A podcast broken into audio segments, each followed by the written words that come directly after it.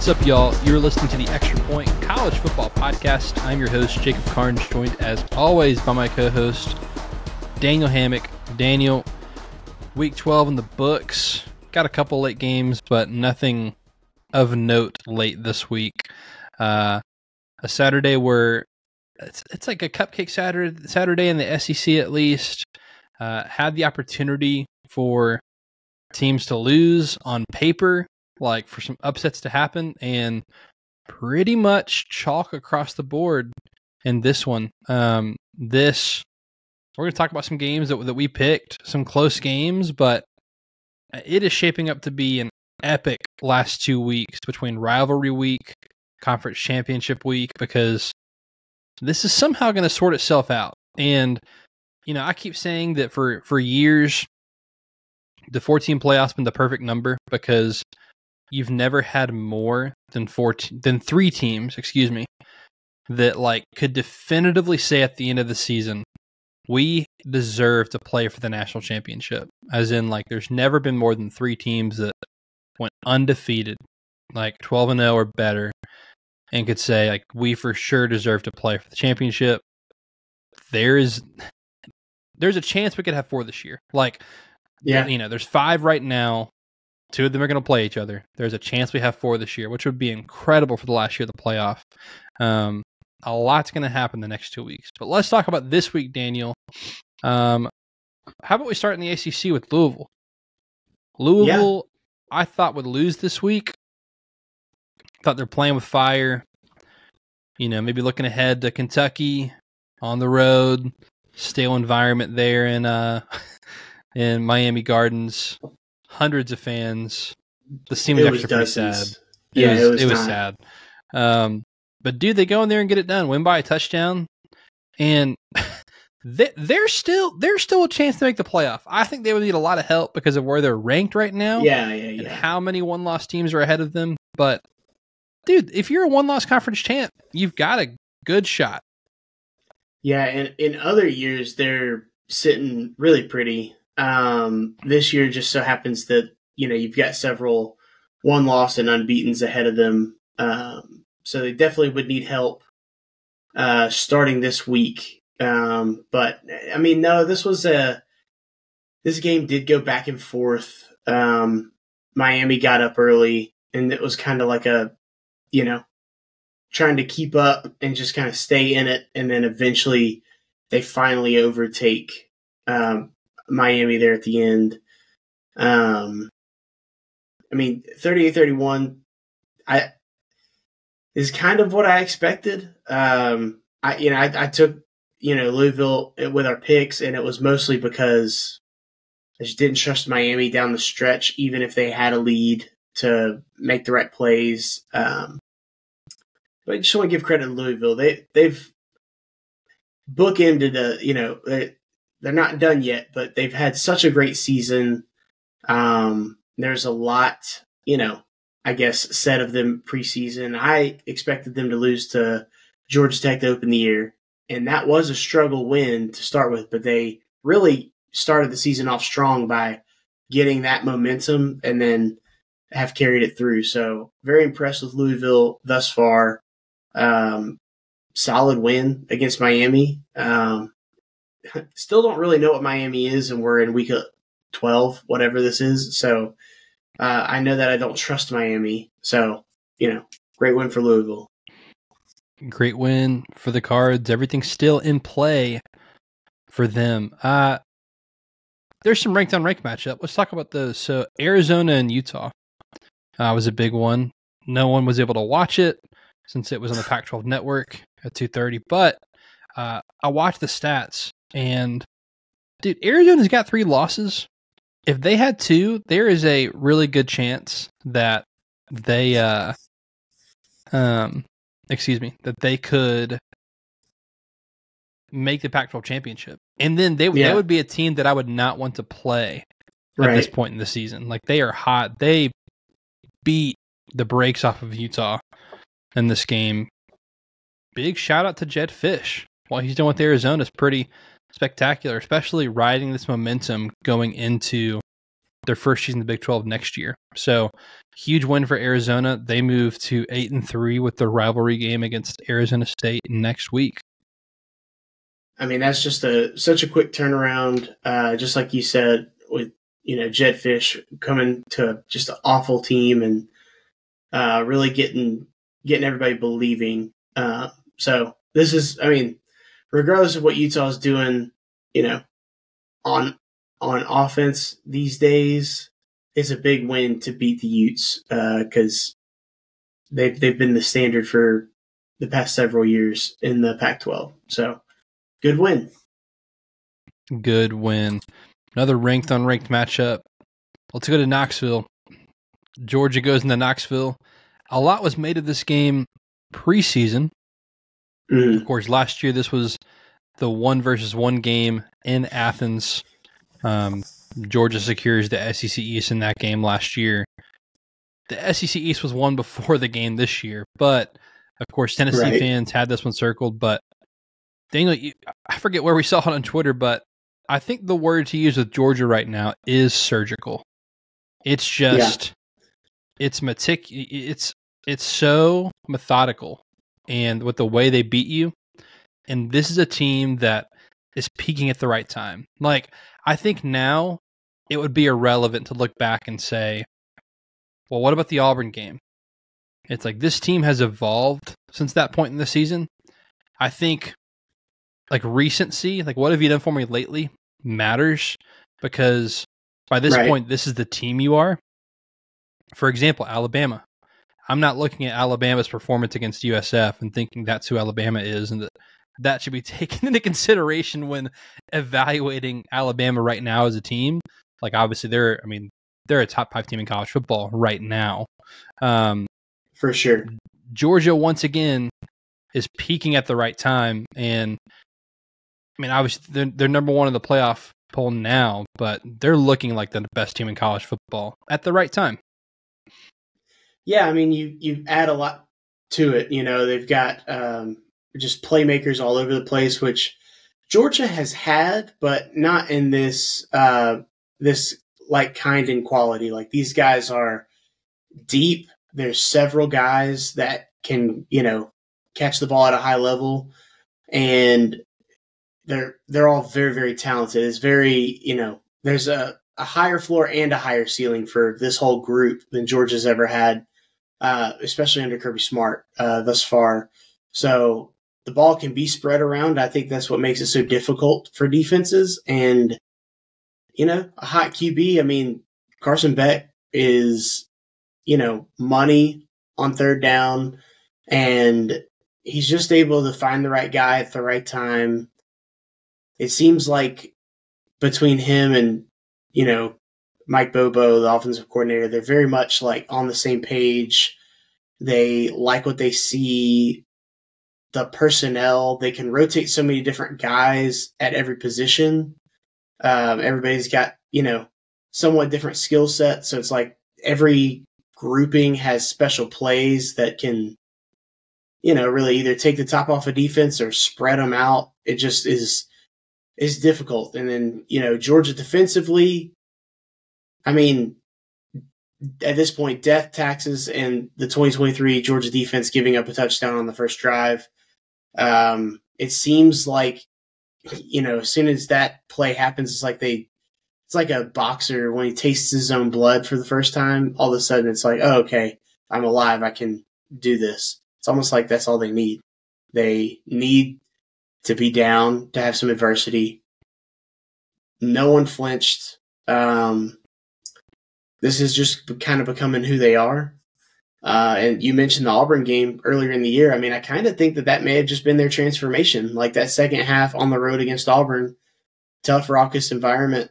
Uh, you know, at the time, Auburn very much obviously in the game. No one's quit or anything like that. They're giving their best shot to Georgia, and Georgia had to do what they do down the down the stretch. So that kind of has transformed them, and they've got. I mean, I don't think anybody wants to play Georgia, um, but I think, like you said, you could say the same thing about Alabama right now. So it is just you know amazing that these two are going to you know face off it. in two weeks in Atlanta. looking forward to that game that that we get that that game this year. We we deserve that as fans. Another ranked on ranked matchup. Washington holds on against Oregon State. They win that game 22 to 20 on the road. Oregon State was the favorite in this game. So Washington technically pulls an upset here. This looked like Washington was going to run away with it early. Uh, bad weather to get ahead by two scores. I was like, I don't know. And then Oregon State comes right back in in that third quarter.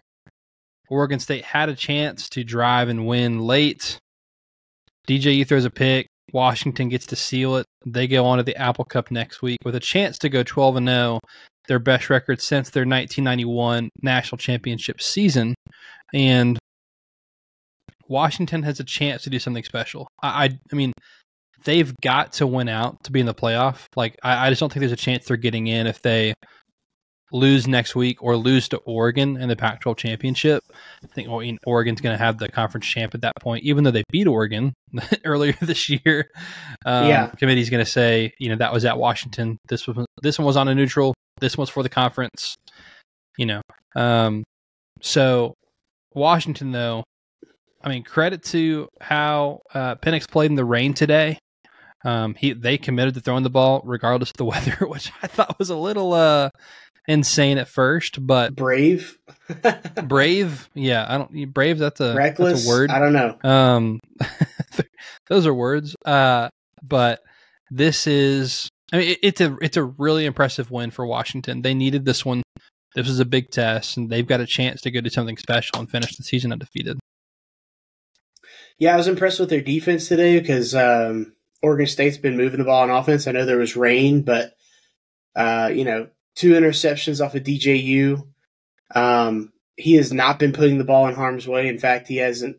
I don't think thrown an interception since the beginning of the season. So, um, I think that's a big deal. They needed a game like this to know that they could win with their defense. Um, you know, it was a good team win against a very quality opponent. You and I think very highly of, of Oregon State, obviously. So, uh, Oregon State goes to play Oregon next week. They could cause chaos there too. Their their chaos is not over uh, with this game, but yeah, like you mentioned, the Apple Cup next week.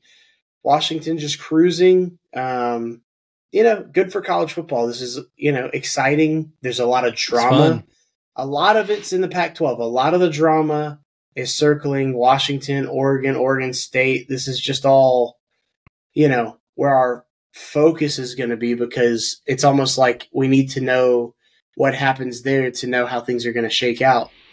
Um, and you know, college football's got a way of always delivering on the drama. So, you know, we're we're all very much in. The cool part about it is, I think, um, usually the Apple Cup past several you know years was like on Black Friday. I think it's been moved to Saturday this this year, but it's really cool how a lot of these games are spread across, you know, when we get to picking these games this week, you got your, you know, Egg Bowl on Thursday, but you've got a lot of Black Friday games, which is a lot of fun. And you've got, you know, your, your typical Saturday games, but this is just going to be a, a fun week, not just because of the rivalries, which is always great about this coming up weekend, but there's just so much drama leading up to the playoff, uh, for the, mo- for the first time in recent history where this is the most I can think of that we've had. Daniel, I was almost like, no, no, their game's on Friday because it's six days. I'm like, I'm like, it's the 25th. That's six days from now, but it's after midnight. So that, uh, yeah, there we go. That's why. uh, a couple of teams that are, you know, one loss or undefeated. We're trying to preserve that. That had some tests on the road. We'll start with Texas. Texas wins. I say test. They won by 10, but it was definitely in contention for the majority of the game. Texas keeps pulling these out. And we were talking before, you know, pre-show about how Texas seems like they've won some one-score games, but they've been weird one-score games. They haven't been like like last week. It wasn't like TCU was in it the whole game. It was they got up three scores and kind of let them creep back in. Um, this game right. wasn't a one-score game. It was a ten-point game which is a cover on the road against Iowa State, who's seven or excuse me, they're six and five now. They were six and four going into the game. Um, like they're a bowl team, so Texas is doing what they need to. if you're an Alabama fan, you're rooting for Texas to lose at some point because you're not Right. getting in over Texas. Like to beat you head to head, same record. That's going to matter when you're comparing teams. Um, again, Texas still they need some help. I said a couple weeks ago that 12 and one Texas would not be left out, but I was also not counting on uh, four undefeated teams having a chance to get in, which is still on the table. We'll see. College football has a funny way of uh, sorting itself out, but uh, yeah, I mean, once again, just impressed with Texas. They got the job done. Other one was Michigan. Um, Michigan wins by a touchdown. Daniel, thoughts on either of those two games? Yeah, I mean the these are uh, as far as Texas goes, this evidence that they're a different team than they've been the past several years. This That's is a game a thousand percent they lose last year, year That's before. right. Um, it's good to see Quinn Ewers back. Um, you know, just the shoulder looked it looked pretty good. It looked like on several throws he was able to make them. So, uh, you know, excited excited for Texas in that they could maybe you know get some momentum here with uh with a healthy team. I know that you know uh, Jonathan Brooks is out, but at least getting your your leader, your captain back, um, that's big. Yeah, Maryland looked like they had Michigan's number for a little bit. Um, they were able to move the ball and do a few things, and Michigan was just overwhelmingly better than Maryland, which meant that you know field position and things like that were always kind of going against Maryland the whole game. So it would have taken a Herculean effort to pull off the upset. The cover was there because let's face it, Michigan, they're fine just getting the win and getting to the game next Saturday. So, um, you know, I I don't really think we've seen in the past two weeks. I just don't think that we've seen Michigan do anything to really try to do anything special. Um, they obviously have wanted to win the game, but ever since I I don't know. I I think that you know they pulled the plug early last week, and then this week it was like, okay, you know, they're kind of just playing with you know, playing down to their level, playing down to Maryland's level. I'm curious what kind of effort we're going to see next week. Obviously, it's the game; everybody cares. You know, it's just like I feel like we haven't really gotten.